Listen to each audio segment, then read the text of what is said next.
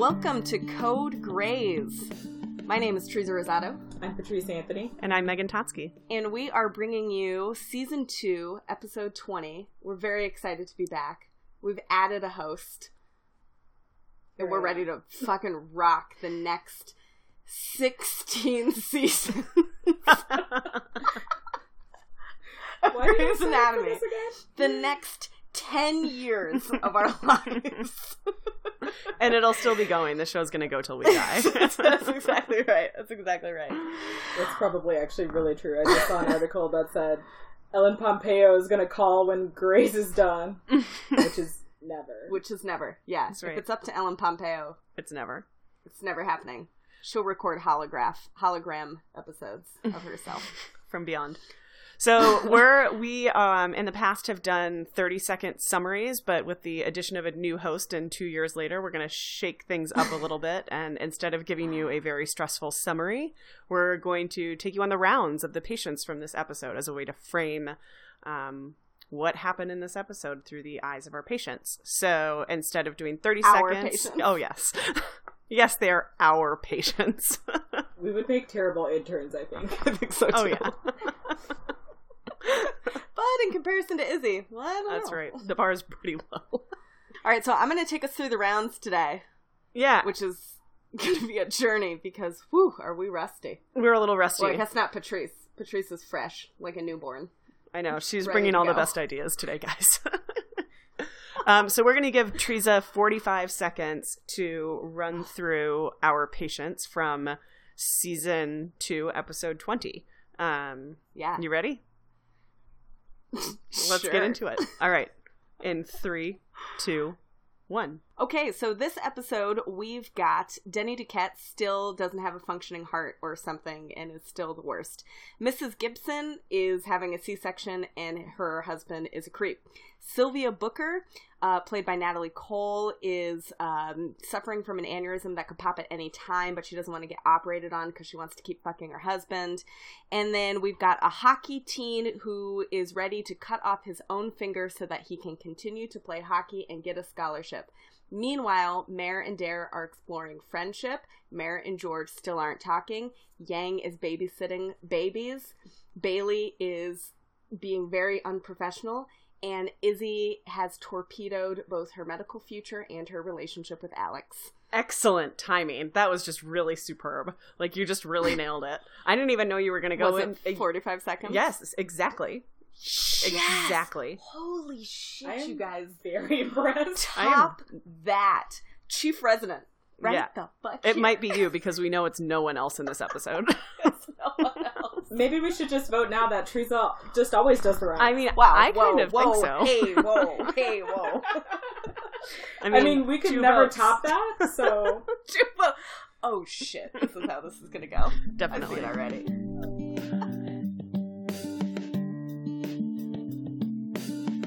So this episode is called uh, "Band-Aid covers the bullet hole," and it's funny because when I saw the episode title, I was like, "Oh, I really like this one," and then I watched it and was like, "Oh, no, I don't." Yeah, can we just for a second, like, if you're listening to this podcast and you just turned it on and have not yet watched this episode, I would recommend not.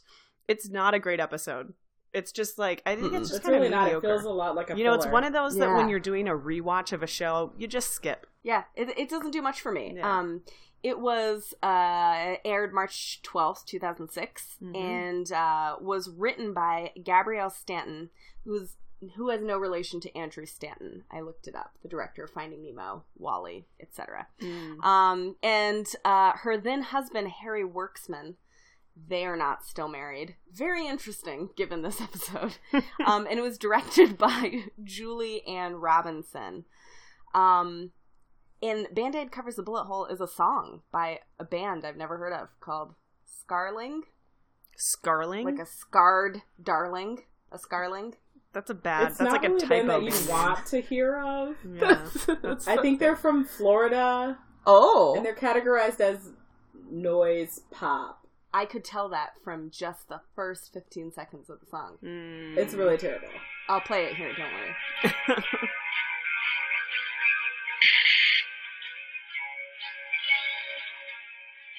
So we start this episode off with Meredith and Derek, who have des- decided um, that they're no longer together romantically because Derek's married, and um, they're going to be friends. They're going to be the least convincing friendship ever.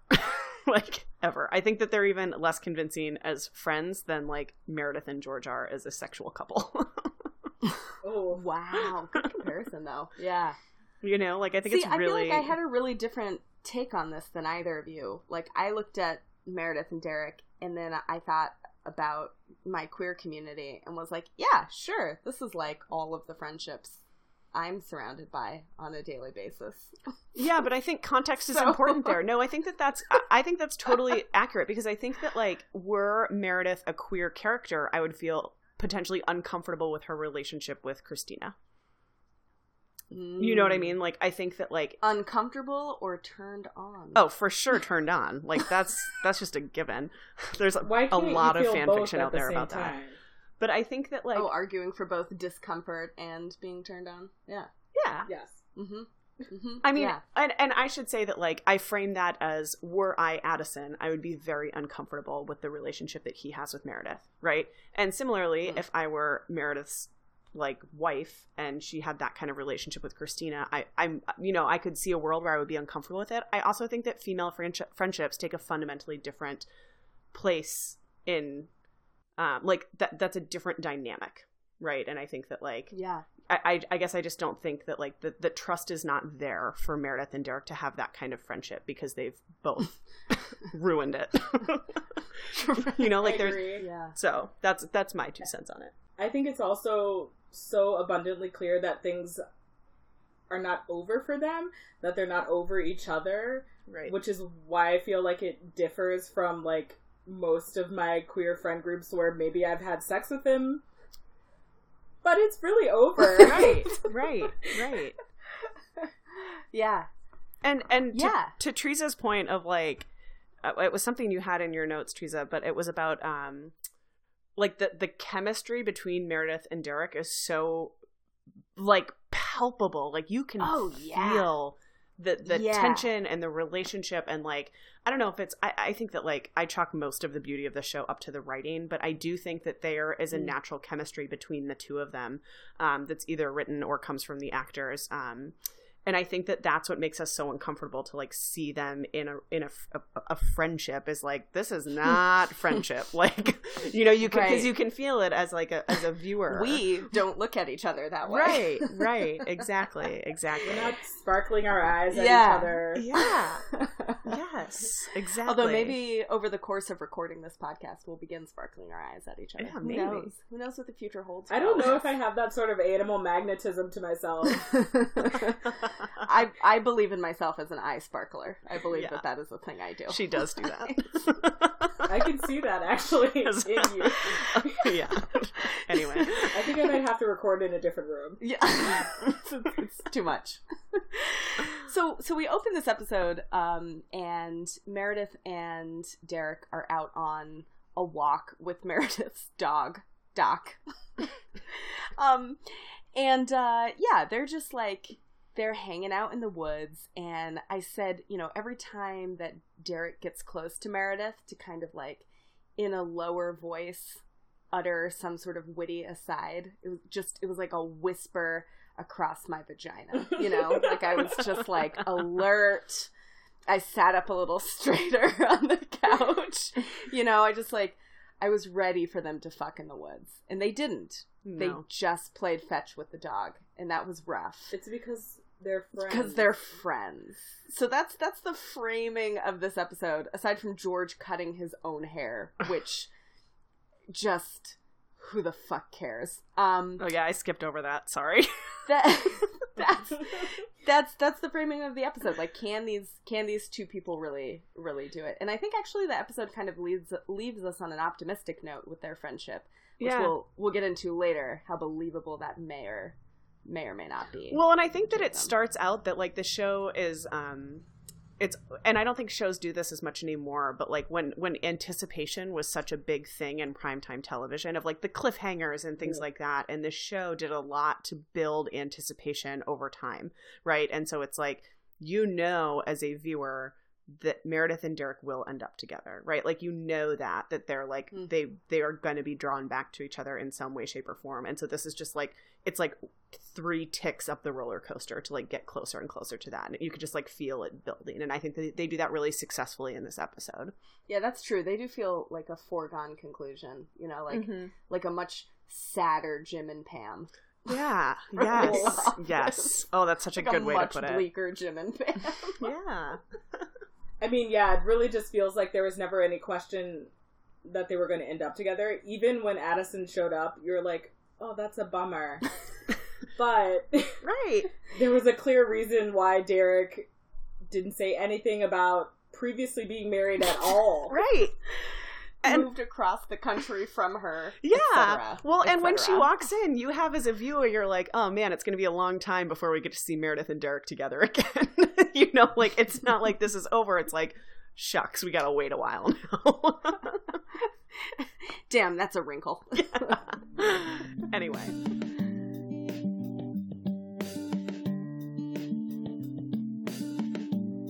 So the other thing I want to call call our attention to just really quickly, and then we can move into the actual storylines. This really bothered me. So we go from the woods with Meredith and Derek to George and Burke being best friends in the apartment that Burke now shares with Yang. And this specifically is what bothers me. Not just their friendship, which is annoying as fuck, but the fact that they ran five miles in 50 minutes, which I, sure, Isaiah Washington, sure. Oh, Yeah, sure. he's running, he's running five miles in 50 minutes. That man Yes. is carved from stone, Yes. right? But I'm sorry, other guy, TR Knight, Other guy. Other guy. George O'Malley, you do not run a 10 minute mile, and you don't run five 10 minute miles. I refuse. I refuse. I say this as a person who runs a solid 14 minute mile, and that's my first mile. there isn't a second mile, but if there was, it wouldn't be 14 minutes. You know how I know he can't run a 10 minute mile? You know how I know? Because he plays How? the fucking clarinet. Okay? people who play the clarinet, the Venn diagram is just two circles next to each other of people who play the clarinet and people who run sub 12 minute miles. Like those circles don't even fucking touch each other. Okay? Yeah. So we just know that that's made up. And you know that Burke it's is like lie. slowing down. Although he has breath control, I guess, with the clarinet. I don't know, man. Patrice looks unconvinced. Yeah. Utterly unconvinced. I think it was apparent to me that George was probably running at least one mile behind Burke. Right. Burke ran the five miles, waited at the door for Mhm. George to catch up. Yeah. Yeah. He was like, I'll, I'll give you the benefit of the doubt right now. Anyway, that's that's a real tan- tangent that has nothing to do with anything. Yeah. Not at all, but I feel like I could write many verses about how gross and disheveled George looks Yeah. when he comes back from this run. And I'm just like, how is it that you found a way to look while sweating? Like you already are sweaty all the time, Right. but somehow now it's just ten times It's worse. escalated. How? And- There's Why? like a What's squinty going eye on? when he comes back. I don't. Want I just don't understand. Yes, and he's and and he like then makes the choice to cut his own hair. Maybe this is before the run. And somebody, one one of y'all made the point that like somehow his hair looked worse when he cut it. It looks worse. you Yes. know, and that's Oh, kind of like, and it's this Mhm. sad moment where like he's looking in the mirror, and everybody's. I mean, I certainly have had my fair share of emotional haircuts. Okay, but I go to a professional, like a grown ass sad Yeah. person, and they cut it for me. Yeah. Okay, I don't look in the mirror at my job with like a desktop shears and cut my bangs. you know, like there's this great moment where Alex sees George and he's like, What's up with the O'Malley's hair? It looks like a hobbit. it- it's like so true, and it had really nothing to do with the haircut. I was like, he just is very hobbit like. George O'Malley has big Hobbit energy. Yeah. If I could uh, Yeah. describe him Yes. as having any energy, it's big Hobbit energy. Mhm, Yeah. So, so let's talk about one of our storylines. We can get it out of the way really quickly, which is Callie and George. I like. Is Just- that the end? Is that it? It's- All that's right. it. So our next storyline. Moving on. You know, There's just like no believable attraction between them. no. Yeah. There's really and they're not. not e- and it's like i think you know megan brought up a really good point in her notes because okay so uh george and callie are working on a hockey teen who has absolutely shattered his finger it's super disgusting but he refuses to not play in like the state championships that afternoon or whatever so he cuts his own fucking finger off so he can play then brings the finger in and is like, it's no big deal. I looked up directions on the internet. It's fine, right?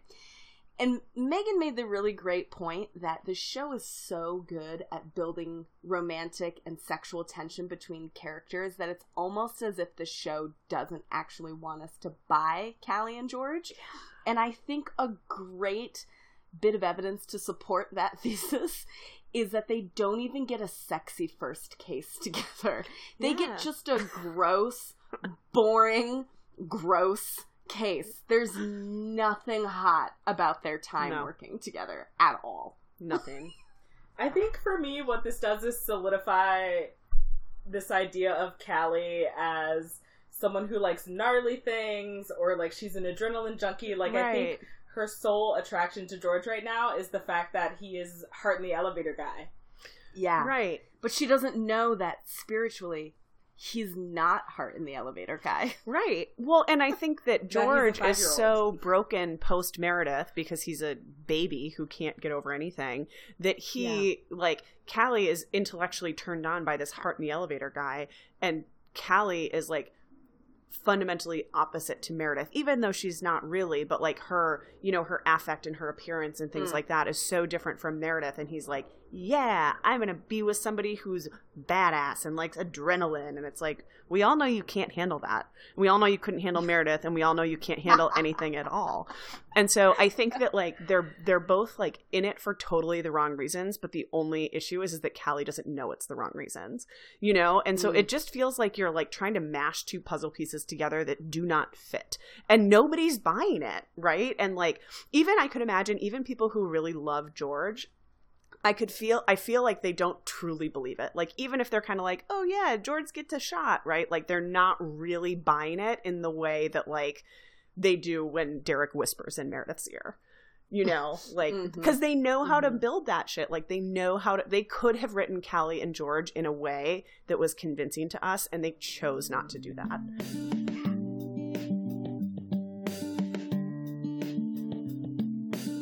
So who do we want to who do we want to talk about next? Do we want to should we just get Denny out of the way cuz he's also boring?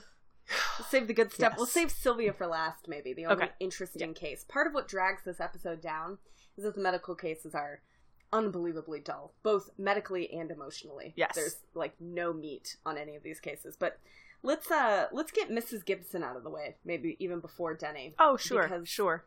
The purpose of this case was really just to bring the character of Addison Montgomery Shepherd to her lowest possible point. Oh my god. It really is at every moment in this episode. She's the saddest you've ever seen her. It's literal tears welling in the eyes, sad puppy Right. Addison, and it's, But also like sad as in pathetic too. Like it's just pitiful. She's pitiful in this episode. But like, don't you think that's kind of interesting because it's calling to mind that like when we were just talking about the first time we see her, right? And she's like the you know Ugh. bitch in black coming down from Manhattan in the Yes. heels, and she rolls in in that coat, and you can just remember that scene so clearly. And everybody was just like. You know, like, holy shit, she is such a fucking badass. And she comes in and she has that confrontation with Meredith in that episode. And it's like, seeing her in this episode that we're talking about today is like she's like the shell of you know she's like the, the exfoliated skin of that person you know like Oh, there's just nothing left in her. She's just totally hollowed out and it's like i think it's really striking like it's not striking to see meredith sad because that's like a fundamental part of her identity. But i think that we see addison as this like super sharp super powerful super driven like fearless woman who's like maybe fragile on the inside but like we don't see her as as deeply vulnerable as we do in this episode. And i think it's like incredibly off-putting. You know i think it's like Yes. really really painful to watch. Yeah, I mean she's she's craving any kind of desire, right? Because Derek has no interest in her really anymore. And so she's seeking it out from this really mediocre husband who flirts with her and tells her that she looks like a young Catherine Deneuve. Wow, yeah, I mean, you bear a striking resemblance to a young Catherine Deneuve. He's a creep, right? There's nothing remarkable about him whatsoever. He stutters, he stammers, he's like adult George. Yeah. And Addison's like entire day is hanging on him continuing this bizarre little flirtation and man, it's a bummer. Yeah, I totally agree. I think that, you know, like you were saying, Megan, we built up Addison to be this supremely confident person. And I think that this is the way that the writers are trying to give her layers, but it's done in such a completely pathetic way. Like showing us that she is soft, that she has those insecurities, which I think we could pretty much discern from her cheating with Mark. Like Right. she was Right. so Right. Desperate for De- for Derek's attention that she went on and got it from someone else. And so I think through this character, Mr. Gibson, who's just like so flat, he's just like such a one note creep and also so inappropriate. Yeah. If I was Addison and not feeling desperate, I would pull myself from the case. Right? Right. Like yeah. it's so uncomfortable. She Right. even says, "I'm talking to you about your wife who's having your baby Yeah. and you're legitimately continuing to hit on me." And she just acquiesces because she's like, "Oh, I think I need this right now." She's like, Right. oh, thank God. That's such a good point, Patrice. That like the Yeah. show is kind of insulting us, insulting our intelligence with this storyline of like, yeah, we didn't really need this literal of a display. Of It's very heavy-handed. It's very, very heavy-handed. Like, yeah, we we got it. We understand there are some insecurities here. And- Shit, yeah, and I we're think that, savvy like- television watchers. right and i think that there's like there it's also heavy-handed in the way that like it's heavy-handed for her to have these interactions with mr gibson but it's also like we're constantly having to watch addison watch other people be desired right? Like in the beginning it's like she has to watch sort of you know Derek seek out Meredith in this friendship, right? Even though it's not totally clear whether she knows about that, but like it's right in front of her. And then at the end, Mr. Gibson like goes through this whole creepy thing with her over and over again. And then there's that like awful moment where she goes in after the baby is born Ugh. and she touches she like looks at her reflection and fixes her hair before she goes in and walks in and he's cooing over the baby. And it's like okay, we know, right? Like it's like not only is her sadness heavy-handed, but like that we need to be led so clearly down this path that like nobody fucking wants Addison. Is like we know. like we are all here together. Like we don't need to to see this like blatant over the top sadness. Like it's I don't know, it di- it didn't really do anything for me beyond just feeling like you know uh, uh, like it just I don't know, I guess it just felt overall really unnecessary to me. Yeah, and I think even more so, I mean, this is just another example of a case that is really about Derek and Addison's marriage, including the Bookers, Yep. uh, who we'll get to later. yeah. But just that scene where Addison goes in to talk to Derek to say, Oh, this patient told me that I look like Catherine Deneuve. You know who Catherine Deneuve is? Mm, an actress. French. Hot. One of my patients, her husband, actually, uh, said I looked like her. Isn't she blonde? Yeah, I guess. I don't know. I, I don't know. Anyways. Okay, you're busy. He's just so dense that he can't even take a moment to look at his wife. I'm a terrible person. I laughed so Oh, hard. how can you not? what a burn. Wasn't she blonde? She- what a dick. Oh, he's such an asshole.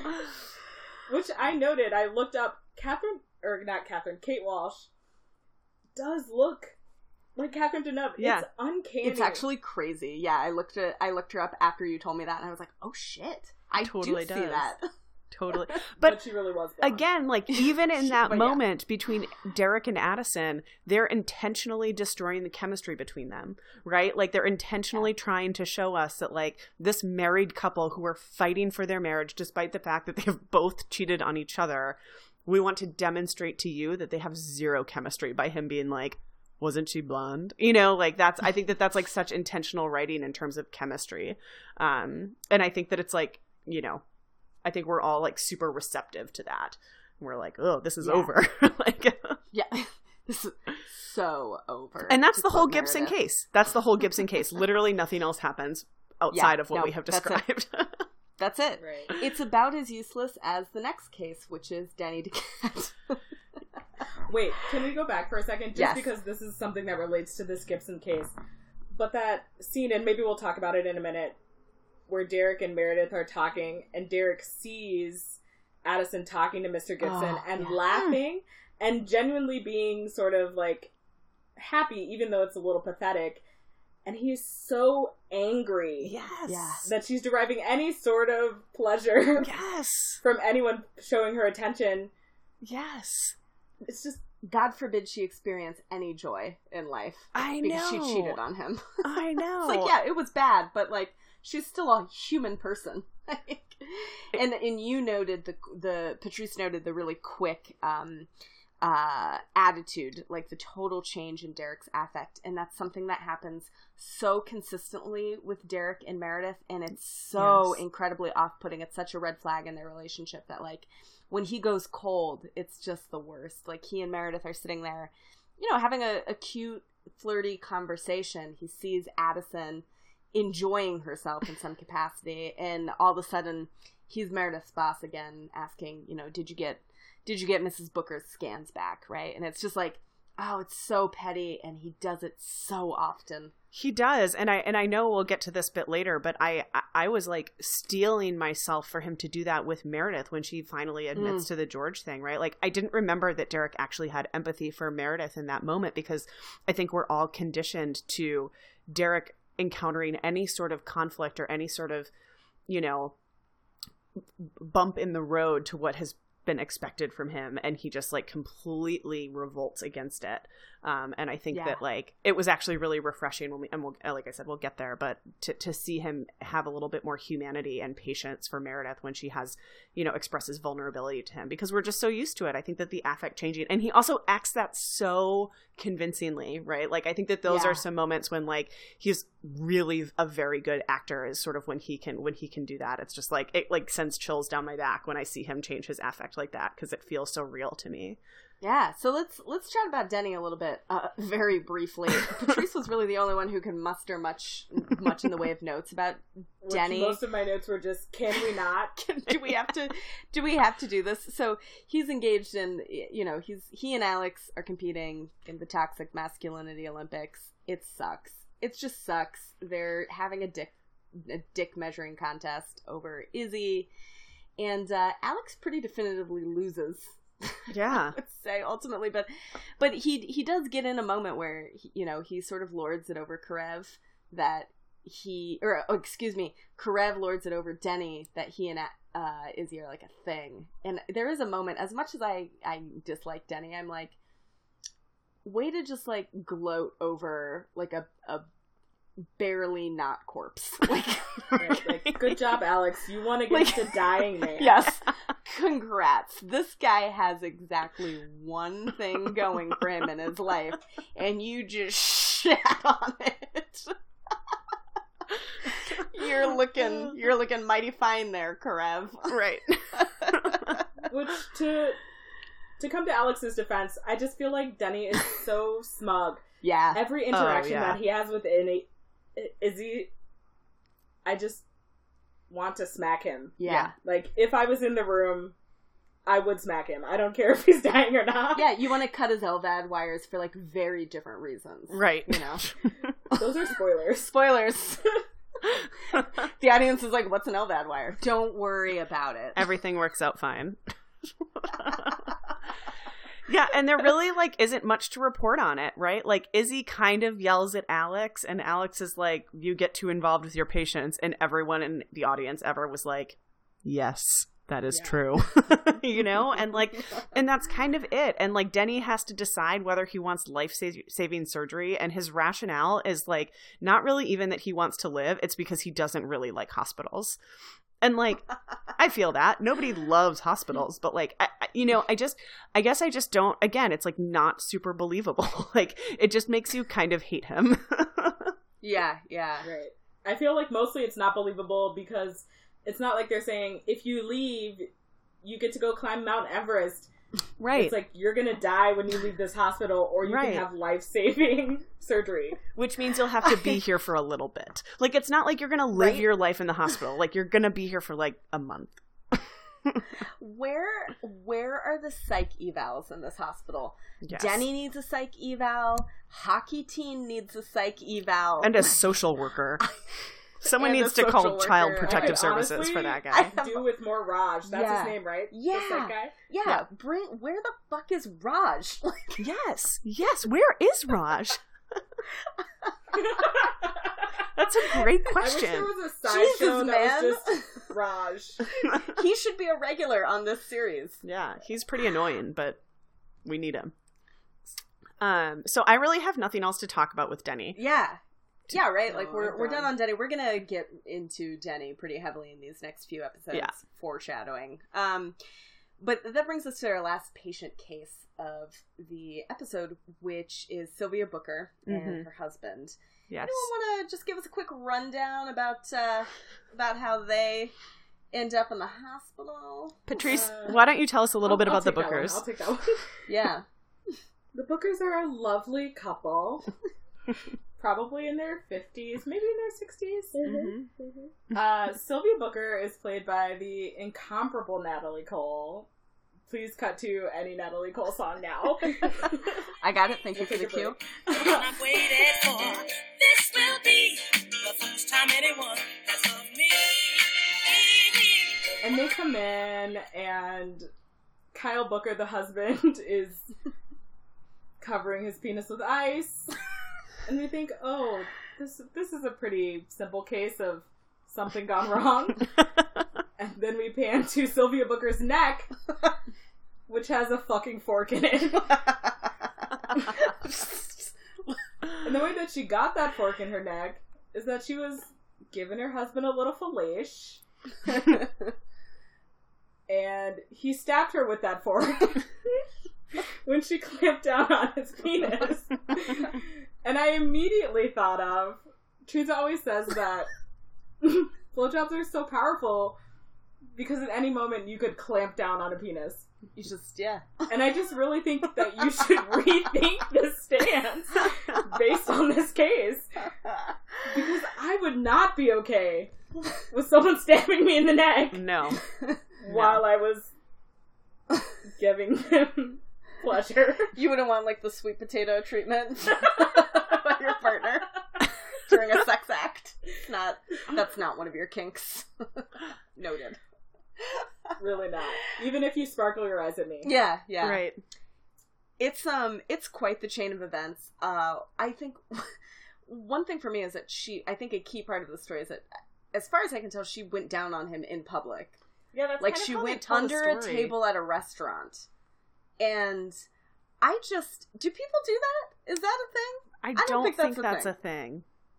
I mean, she really gives no shit. So she's it, it, lo and behold, what we learn is that she has clamped down because she has an aneurysm that's clearly impacting her, you know, actions. And and Yeah, and, and, and and we get to that information. If I can excuse you for just Yes, like, please, cut in for please, just one please. second. We get to that information because the doctors are trying to figure out why she might have like seized in this way, right? And they're like, ah, well, I, well, we don't know. So weird. Huh. She's not willing to give up that information. and then and then like as the doctors are kind of like ready to leave, right? Um, then the husband is like, it may have something to do with her brain aneurysm. dun dun dun. what the fuck? And Meredith looks at the chart, and Derek looks at her, and she's like, "No, it's it's not here." And I was like, "What the fuck?" Anyway, I'm sorry. Please continue. and and it's great because Sylvia is like, "Oh no, no it's not that." Couldn't be. Couldn't Couldn't possibly be. be that. No. right? I think I think this is unrelated. Coincidence.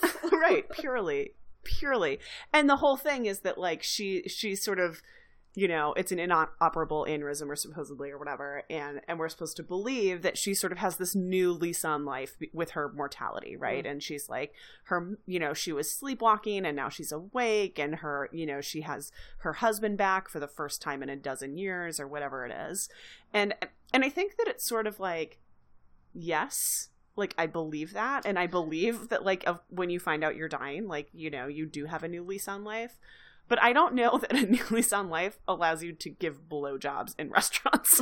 like, you know what I mean? Like, I just think that that's like a. I just find that like I just don't think that happens. like, I just don't. Hmm. It really wouldn't be top on my list if I found out. I right, right. I'm like, there's that's... many other things on right. my bucket list. I mean, maybe they were like in the bathroom or something, but they really made it sound like they were at the table.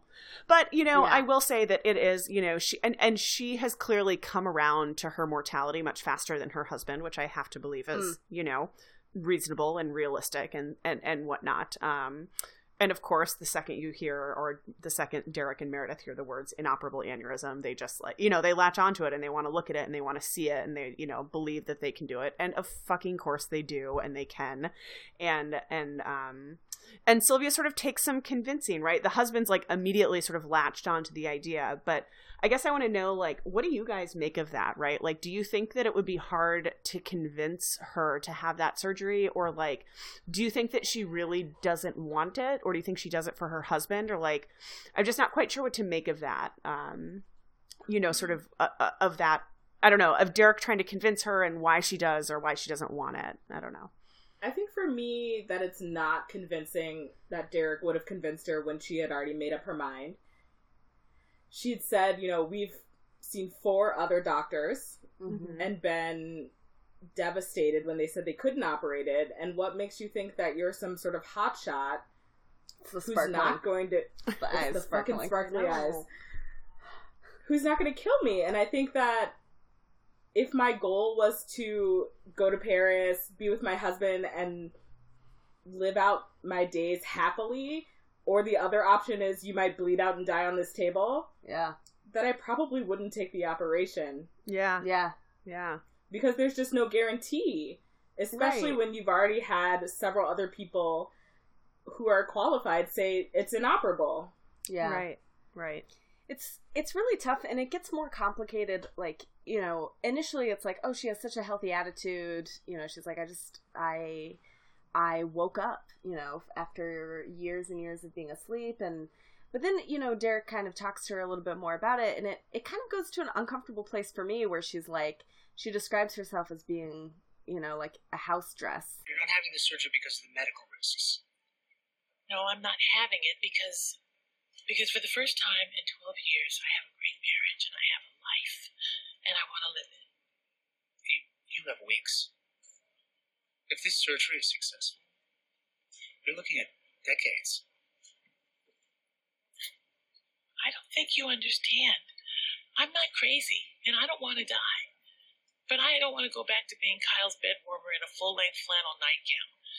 Can you understand that? You know, like her husband doesn't even, you know, didn't even look at her. And then yeah. all of this happened, and her life became a matter of weeks rather than decades. And suddenly, they're more in love than they've ever have been. They're fucking all of the time, and it's like there's kind of this weird thing where it's like, are you?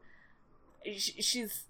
It's almost like she doesn't want to be operated on because she might then have years or decades with her husband and she doesn't want to go back to what they were before right um and there's the possibility that like when her husband has her the possibility of sleeping with her for the next three decades, there's not going to be that same urgency anymore, and, and that made me really sad for Sylvia. Yeah. Uh and it also was like, yeah, that that is.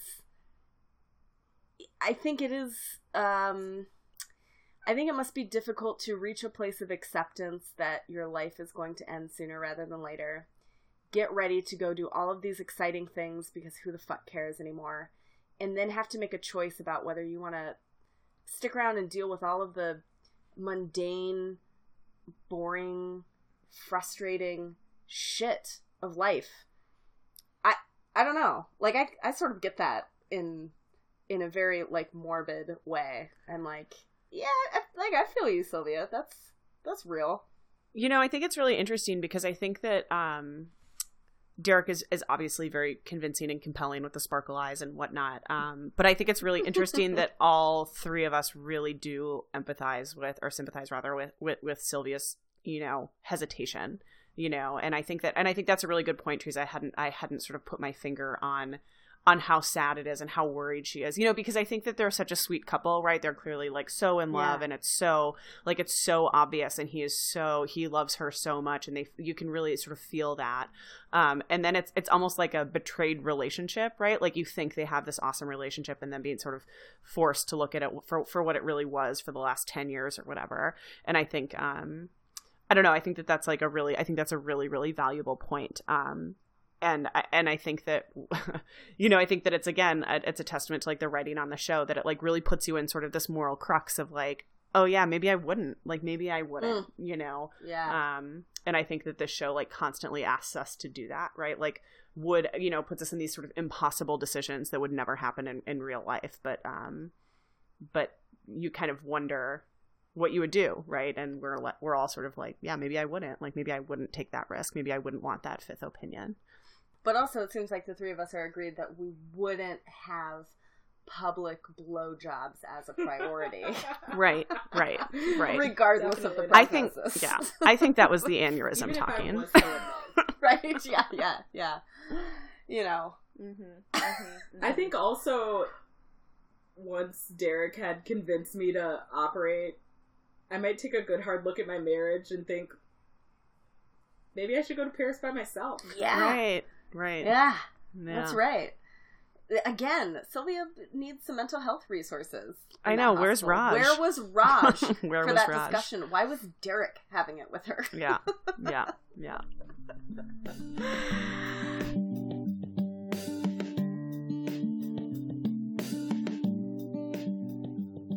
So those are those are our cases. Are there any other um, sort of odds and ends from from the main storylines that we that we want to hit up? Or well, yeah, you know, the one thing that I want to talk about before we sort of get into the the M&M here at the end is um so this whole time this friendship, this guise of friendship that Meredith and Derek are are sort of under is um Meredith has, has sort of admitted to doing something really, really horrible to, to Derek, but she refuses to tell him what it is because of Derek's like pretty crappy track record of dealing with bad news.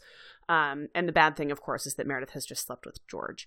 Um, and he's sort of, you know, needling her the whole episode, like, tell me, tell me, tell me. And she's like, no, no, no. Um, and there's this moment at the end, and, and I, like I said before, like, I was really ready for him to be a giant fucking baby about it. Um, and she says, you know, like, good friends are there for each other during, you know, during hard times. And what I'm going to tell you is, is going to, you're going to need to be my friend and not my more than friend, which is like, just like c- confirms that like they're not actually friends. They're like if you have friends. to call it out and be like you can't be my boyfriend here, like that's that means that he's not just your friend, right? Like if you have to tell him which person he needs to be. And she tells him that um that she slept with George and and he's clearly like it's again that like facial acting that he does, that sort of like physical um change that he does like so so so beautifully and you can tell he's upset and then he gives her really beautiful advice to i mean aside from the fact that he's gonna like lock you know to lock george in the elevator but like i i it's like the only plot twist of this entire episode. yeah it really is actually gives like sensitive advice. yeah i instead know of freaking out. I know, and it was like really, really refreshing. I, I found it like a, a pretty moving moment of like, wow, like friendships are important, and like nobody gives. I don't know, like it, it was just like a really nice thing for me. I don't know if you guys We felt that can way. Be friends. Yeah. Yeah, I Without the air quotations. Yeah, I I. I, did feel that way because I was like Megan, where I had remembered the ending differently. I had projected a different response onto Derek, which was his typical, like, well, you shouldn't have done that, and then just walked away and didn't talk to her for a couple of months, right? right. So it was, I was charmed or I was moved by his response, but then I was also interested. Patrice, in your like reading of that moment too, which I hadn't really considered because I was so wrapped up in like my surprise at Derek being decent and not an asshole. But you raised the point that it was it's bad. Actually, both of you did that. It was still bad advice because everyone is still operating under the false Yes. premise that Meredith and Meredith alone did something terrible. Right. And it's like, yeah, sleeping with George was bad because George is embarrassing and it's embarrassing that you had sex with him. like, Right. but Right. that's not what people mean when they say you did a bad thing, Meredith, right? Right. Right. I think, you know, earlier in the episode when the interns are having lunch with each other and everyone's kind of upset with each other, Izzie is upset with Alex and everyone's leaving the table table. Um Meredith says, It takes two to make a stupid sexual decision. Yeah. Which is so true. Like And nobody George fucking listens to the her. Decision Everyone's to like, have sex with "Ah." her and not think about the fact that, oh, she almost got blown up a little while ago. Right. Her mom has Alzheimer's. Right. She has to see her ex and his wife on a daily basis.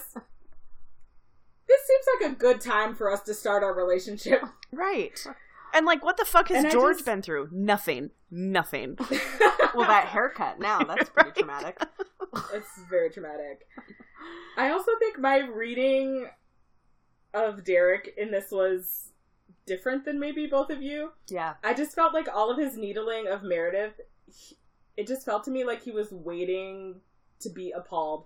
He just wanted to know so badly, what did you do? What did you do? Yeah. What did you do? What did you do? And he was poking, which was so annoying to me Mhm. because I was like, a real friend would respect their friend's boundaries Yes. when they said that they didn't want to talk about it with you. Right.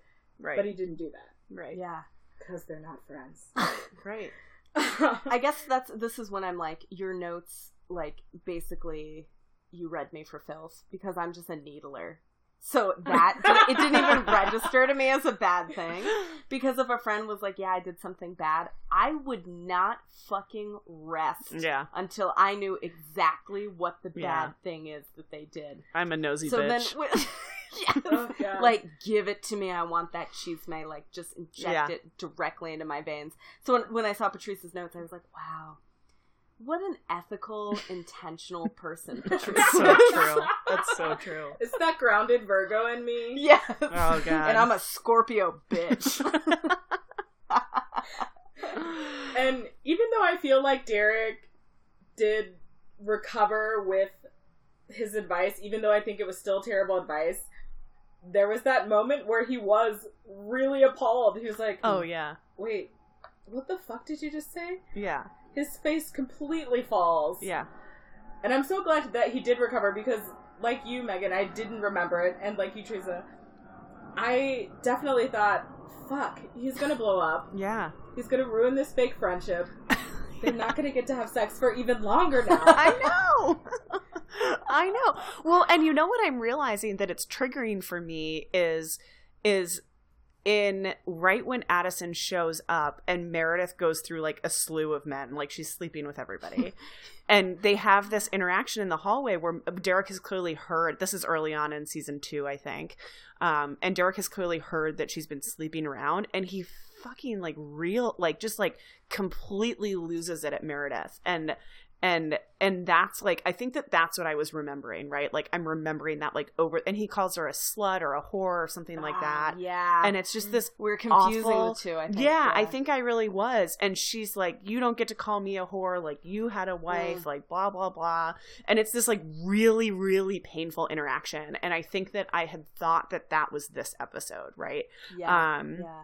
And so it is like a, it's, I, think that, like, it's probably intentional that those two episodes live in the same season because they're trying to show that Derek is growing, right? And I think that, like, we can finish off by talking about this. Um, and and I actually kind of glossed over it, and I think that the two of you actually picked up on it much more than I did. But the the resolution that we see with Derek um, for this like growth that he's having is like he has sort of a a kind interaction with his friend Meredith, and then um and then his his apology to Addison, um, Mhm. where he sort of apologizes for how he's treated her most recently, but even you know when they were still in New York when she slept with Mark, um, that he didn't see her. Right, he apologizes for for not seeing her and not caring for her and and sort of being like you know borderline permissible for her behavior or toward her behavior. Yeah, he describes himself as being indifferent. Yeah. And then he he thinks about it for a moment and he says an absent. yeah. And uh, really truly indifference can be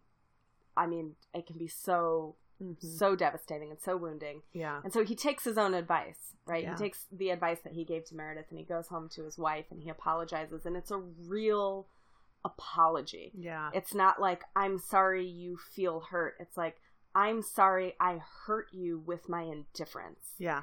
Um and it's also an acknowledgement of like I'm I'm trying I'm working on it, right? Right. Right. And it's it's just it's a it is a really it is a really nice moment. It it does represent growth. Um it it promises a movement for Addison, which is great because whew, yeah. she's just been spinning her wheels. Um, but it, it it demonstrates certainly like a vulnerability and maturity that we haven't gotten from Derek yet, yeah. and and it, and I really appreciated that. And I you know I mentioned in my notes that I can I really struggle. I can struggle to apologize, Mm. and it's something that I find comes really easily with my students. Like it's very easy for me to take myself out of the moment moment and apologize to a student as a way of like diffusing a situation, right? And I've been working really hard to like bring that home with me. Yeah. That like I should be able to do that in in situations outside of just with my students, right? I should be able to step aside and be intentional in accepting that I've done someone harm or done someone wrong. And it's it was cool to see Derek do that. I was like, oof.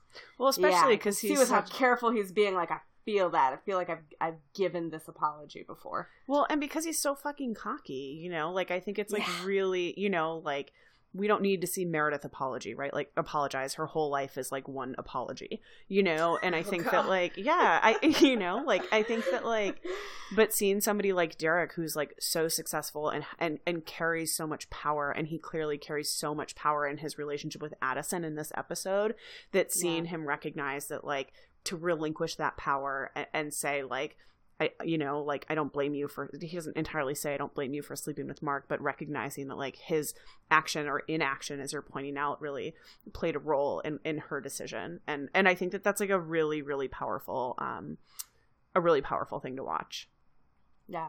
yeah Yeah, Oh. this scene felt really important to me just because it seemed like he had taken so long to get to this point.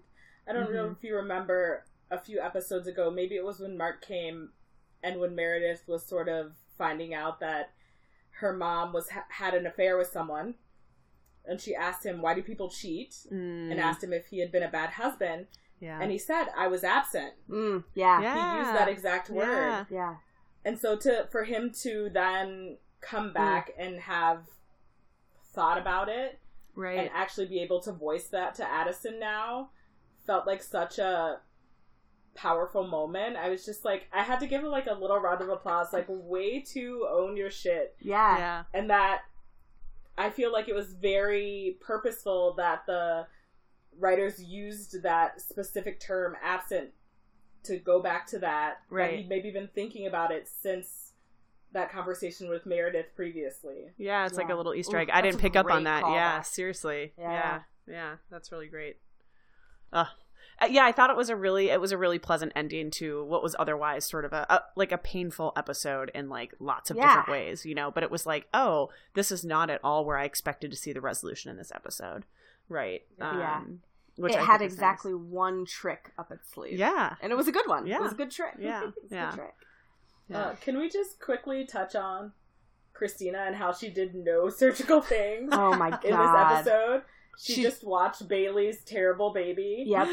yeah. I just felt so pissed for her the entire time. Yeah. It's yeah and It's i gotta bad. say like as you know as our, our our you know listeners know we sort of watch these episodes individually in advance and then and then talk about them you know live here but i felt like when i was watching it and the chief sort of gives bailey a hard time about bringing her baby to work i was like immediately like on his side with that um and I had to check myself of like, oh man, like is that the right side? Like should I be more on Bailey's side? Like it's very hard to be a working mother and she's you know, like you know, and I had to sort of like check myself on it and I was like I was really curious to see how you all felt about that. Um if you were going to come down sort of like on the side of and and obviously like the perfect area is somewhere in the middle. Like you know, it shouldn't be as demanding as it is, but I was really relieved to see that you guys were both like, why did she bring her fucking baby to her job? We're like, what the fuck was the plan maybe here? just shows how we feel about babies. yeah, which I I for sure like think that's Rossi. true. But I'm also like, I'm also like, it's a hospital. There is a daycare. Yeah. There is, there is, for a fact, for absolute certainty, there is a daycare. But and she Well, says does like she says, "Oh, the daycare is full," and I'm like, "That can't be a thing. Like, there's No. no, way that that's a thing. Like, you don't For like that baby is really the daycare is like, there full. is I room for it. that baby." you know. Anyway, and and I do think for me, it was like it's like very jarring to to like disagree with something that Dr. Bailey is doing. You know, like I think that yeah. that's like I think that that's also where part of the check came in for me of like, wait, but it's Bailey, so maybe it's fine. you know, and like Weber's kind of a dick in some of the early episodes. Um but like it's like really inappropriate and she just like like Yeah. you know and her baby's brand new right like that baby's a couple Yeah. of months old you know Another and i think reason why it should not be in the hospital. exactly It has like a lowered immune system. Right? everything is wrong with is it and then she has to like choice. watch and a she gives it multi to Yang. yeah yeah and i Yeah, just she gives him to Yang. yeah right um and i think that we can all appreciate like that yang ultimately stands up for herself at the end to bailey and like i kind of i think we all kind of I won't speak for y'all, but like I think that like I certainly wanted her to like maybe be a little bit sassier about it or to like really sort of like give a good Yang lecture. But her like Yeah. exhaustion of one half day of parenthood was like, oh, that's all that Yang can muster is like, please don't ever ask me to do this again. yes. Yeah, that's right. I'm not a babysitter. and Bailey concedes. She's like, okay, understood. You know, like I think Bailey knows that she, Yeah. you know, had her hands tied. she also like, doesn't apologize though. No. She Oh, doesn't no, apologize no. and that that angered me. Yeah. Like she's Or a little she thank seems you. a little bit bitchy when she says, "Okay." Mhm. And I'm like, "No, you're in the wrong here." Yeah. What? yeah. Anyway. Yeah. Yeah. Yeah.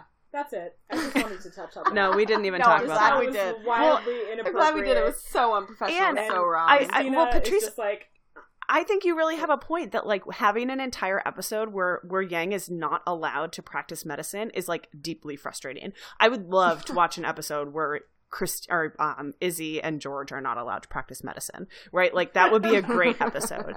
Um, and Izzie doesn't really even she's like passively engaged in her career as a physician in general.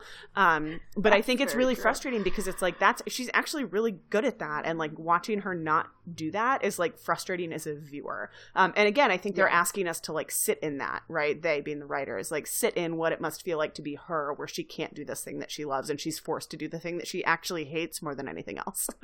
yeah. right, and Yeah. she's so frustrated by it that when Callie comes to get George to operate on the hockey guy, she's like, "Me, yeah, I'll take any surgery you give me. I don't care what it is." Right. Even lowly ortho. yeah, exactly, exactly. Um, Oh man. Well, Patrice, do you want to introduce Yeah, our yeah. uh, our next little section here? Oh yeah, a new section on the pod. it used to be the bits. The bits. the bits. I actually kind of like the bits, but that's besides the point. We're renaming the bits. the new section is called the M&M. So morbidity and mortality. So later in I don't even remember what season it is, Twelve. but they hold yeah It's a, many years it's a solid decade away. they hold an M&M about some case that went wrong. oh, yeah. that's a good episode. Yeah, I can't Anyway, wait yeah, till we yeah, get it's there. a good episode. Uh, so regularly, I learned that hospitals' doctors hold M and M's to review their cases and talk about things that went wrong, but also we're going to talk about things that went right. Yeah. Yeah. Yeah, yeah. So it's like the new name for the bits is the M and M's, Yeah. we've got new we've got new sections, right? Yeah. So Yeah. our first one, we we threw this out uh, when we first started the the podcast, I think, and we just dropped it immediately. Um, but it was the teardrop ranking. Um, I gave this I gave this negative raindrops. It was a drought, actually. I felt Teardrops? no stirrings of emotion. Yeah, negative negative teardrops. I felt no stirrings of emotion aside from the whispers that I got in my crotchal regions when Derek was sparkling. Yeah, man, this was just this episode again, like really kind of mediocre. I gave one sympathy teardrop to Addison. Wow, that's Because well, that was really kind of you. she was yeah. so sad. I just, you guys, the moment that she fixes her hair in that reflection, I just like it was, I, and it's not really even a sad teardrop. It's like a pathetic. It's a pathetic teardrop, and that's that's tough. So I gave it a it's sympathy like a one bead teardrop. of anxiety sweat. Right. is actually more right, what it was. right, right, right. Patrice, what you got? Uh, zero out of five tier. Yeah. I just felt nothing about really any of the patients. I did say that I felt a little sad for Heath, the hockey Mm. player, just because he's so devastated at the end, and his mom is so fucking terrible. Yeah. Yeah, she, she just like one. Whoever plays her is a terrible actress. Yeah. she was and the pretty way bad. that she decides to comfort him in any moment is the wrong way to comfort a child. Yes. Like when they're like, "Oh, we need to operate and you can't play hockey." And he's like, "But the scholarships." And she's like, "Well, you could go to community college." right. that is definitely not what he wants to No. hear. No. So, maybe like half a teardrop for Heath. Yeah. Yeah. I'm pouring one out for him. pour one out. Pour one liter of blood out. Right. for hockey team. So the on-call room would be our steamy sex scene of the week. Um, we don't have one this week, so no no on-call room. Nope. Um, song of the week. We all I think mentioned that Jem was involved this episode. Um, I think I was more affected by what was happening during the song than I was by the actual song. I had to go and look it up on the Grey's Anatomy wiki. Thanks, Grey's Anatomy wiki. Um, not a great music week. No, I like. I don't think I heard any music in this episode. Yeah, yeah.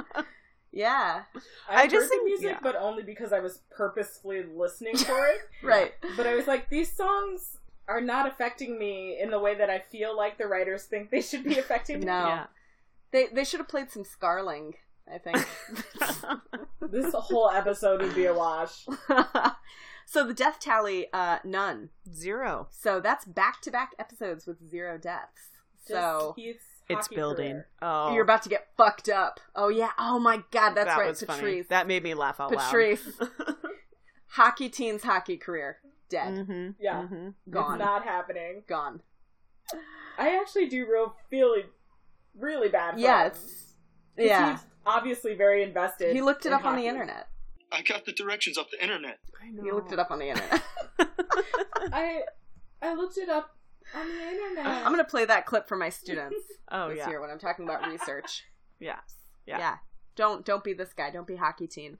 I got the directions off the internet. oh god. 007. Um. I I mean I I gave it to Izzie because I just kind of think she's a bad doctor. She's and terrible. going back to like the passivity with which she treats her career at the most important time in her career i just felt like like she again like yang did no doctoring because she had to babysit bailey's child against her will izzie just felt like hanging out with her crush so like Yeah. there's no like even when she's trying to present denny's case she like gets talked over and just sort of like submits to it and i just like find her to be a bad doctor yeah, pretty much. I don't know. Who did you all have for 007? I just wrote no one killed anyone, which I guess is technically true. Yeah. That's the bar. Literally, no one died. It's a good thing you're Uh, not a hospital administrator, Patrice. Yeah. No one died today. no medical malpractice today. Right. So, right. Uh, but A victory. I tentatively gave it to Karev Mm. for just the way that he was waving his dick about. yeah. Yeah. Yeah. We do forget that Denny is an actual patient who is actually dying, and Karev was so unprofessional. Yes, so Right. unprofessional. Yeah. I said Izzie as well, um, and I think Izzie's gonna have a, a death strangle on this category for Yeah. a while. Yeah. Yeah. Um, Karev of the week. What'd you think? I gave it to Bailey Ooh. solely for her misuse Yeah. of surgical income. That's totally fair. Yeah, yeah, good call. Um, I I gave it to George. Um, I think that uh, because I think that like to me like we talk we've we've talked on the show before that like the the irony of the Karev of the week is that Karev for any of you who watched the last five seasons is now like a delightful man who's a good husband and like a, a valued member of society, right? But the origin of this is that he's a huge asshole as as he's originally written. Um, and I think that George is the biggest asshole in this episode. Um, I think his inability to handle um, his sexual encounter with Meredith um, and the way that he treats her and ignores her is like not only very childish but like mean and and awful and i also just Mm. find him very embarrassing so That's that's completely fair. I gave it to Karev, uh, who it's it's tough because he wasn't wrong in like in like what he said to Izzie. He wasn't wrong in their fight, right? Like he was very much in the right. But God, he's such a fucking dick. He was Yeah. a dick to just everyone around him. And uh Karev of the week for me, Karev. and we're not changing the name No. of the category until Karev evolves into a better human. Yeah. Until we get fair. Yeah. a new dick. Until yeah, yeah, exactly. Yeah. Chief resident. I think I was the I think I had the only candidate for this from our notes. Maybe I'm wrong, but I, I thought it was a really good episode for Derek. Mhm. Not just as a human, but also he does successfully operate on an inoperable aneurysm. So Yeah. like he's kind of he's kind of killing it this episode by not in fact killing anyone. yeah Yeah. um i would from a medical standpoint. Yeah. yeah Yeah. He's Yeah. chief resident. Yeah. yeah from a medical standpoint i gave an honorable mention to sylvia guys are like booker side eyeing me right now. Oh yeah, honorable mention to Sylvia, sure. like nobody really impressed me with their doctoring, but I think Sylvia's bravery for having a scary ass surgery, but also for giving her husband a mouth job in public is like Yeah. deeply brave. And I Yeah. really admire that. You know, like I don't have that a kind of bravery. In her Yeah. own right, for sure. A hero for us all. Yeah. Absolutely. Absolutely. So. yeah, yeah. You know. We should all strive to be more like I agree. Uh Patrice, did you have a did you have Get a a fork in the neck. Right, keep and- right. I know. And she took that like a soldier, man. She was like, "Oh, could you take this out?" And they were like, "We got to take you in the Totally room." And she's like, "Can't you just yank it?" Can we just He didn't get to finish, so I was hoping to Right. Could you just Right. Pull it out out. We'll make the hospital. So I can get back to work. zone. Mhm. Right. Um, yeah, no one impressed me medically. I wrote Derek maybe for the inoperable tuner, Mhm. but I gave it to Cristina for putting up with Bailey. Yeah. I think it's very clear how angry I am with Bailey Yeah. for her misuse of Cristina. Yes. I just- Yeah, I'm pissed about it. yeah. I'm pissed about it. Pissed about it. you yeah. should be. Um, yeah, and I feel like Cristina, even though it was a terrible train wreck to watch her care for this baby, she somehow did it. The baby was alive at the end. Again, didn't kill anyone. That's a success. So All right, what do we what do we got for line of the week? Um I really enjoyed uh there's this moment where um everyone's in the lunchroom, right? And uh everyone's asking George, "Have you talked to Meredith?" And George being a petulant child is like, "No, I still haven't." And he says, Tomorrow, I'm uh, gonna buy a T-shirt that says "Stop asking me about Meredith," and I'm gonna wear it every day until people stop asking me about Meredith. Please, they won't be asking you about your hair. just That's It's so unnecessary, but it's a so good. burn. And it's so Yang, right? Like she Yeah. does not give a shit about George. No, and she's so exhausted and still has time to just be like, "What the fuck are you doing, O'Malley?" Get that in. And I respect that. Yeah. never too tired. Yeah. Um, my line of the week was just um, hockey teen Heath repeating over and over again. I got the directions off the internet. like like a litany, you know. He's just like going like, "But I got the directions off the internet," and they're like, "Your hockey career is over," and he's like, I got the directions off the internet. and they're like, "Yes, Heath, but now you're you have MRSA," and he's like, I got the directions off the internet. a broken record. It's amazing, like as It if that's a good before we knew the excuse. internet like it's fallible. right, and it's like it's also. I love moments on the show because it's still it's a modern show, right? Like it's been on a long time, but it's like a modern show and it's like that's such an asinine thing to say in 2019. but in 2006, I'm not saying it would ever be okay to look up instructions for how to cut your finger off on the internet, but like that like spouting off things like the internet is just like so 2006 to me and I love feeling dated. So, I like really appreciate the like the like timeliness of that. when things were so much more innocent. And he's just so dumb. dot com yeah, was, like, exactly, you know, exactly. Like ask Jeeves how to cut off my finger. You know, oh my gosh. He probably did. he probably it. did. Jeeves. He's not that bright. Anyway, Yeah, so that was yeah. mine. Is just his his internet litany. Uh, mine was really a throwaway line. It was in the beginning after Mr. Gibson tells um, Addison that she looks like a young Catherine Deneuve. and Bailey just goes, Been told I look like Halle Berry. it was pretty good. It was Bailey's only good moment this entire episode. she's just like rocking her baby, and she's like, this man's fucking ridiculous. yeah.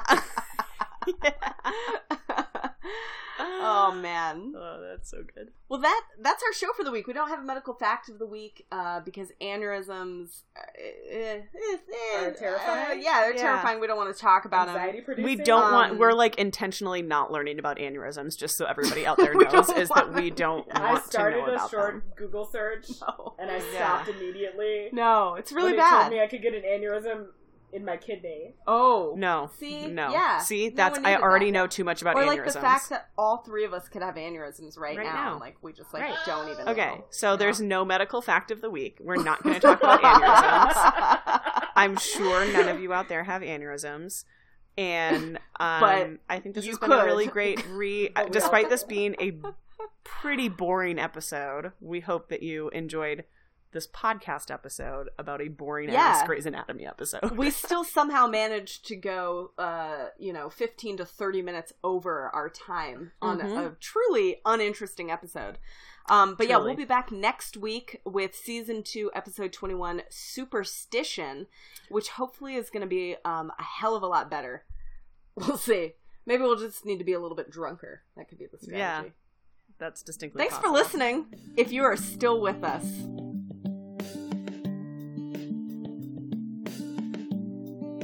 find us on iTunes, Stitcher, Podbean, and wherever else you listen to podcasts. You can email us at codegrays at gmail.com.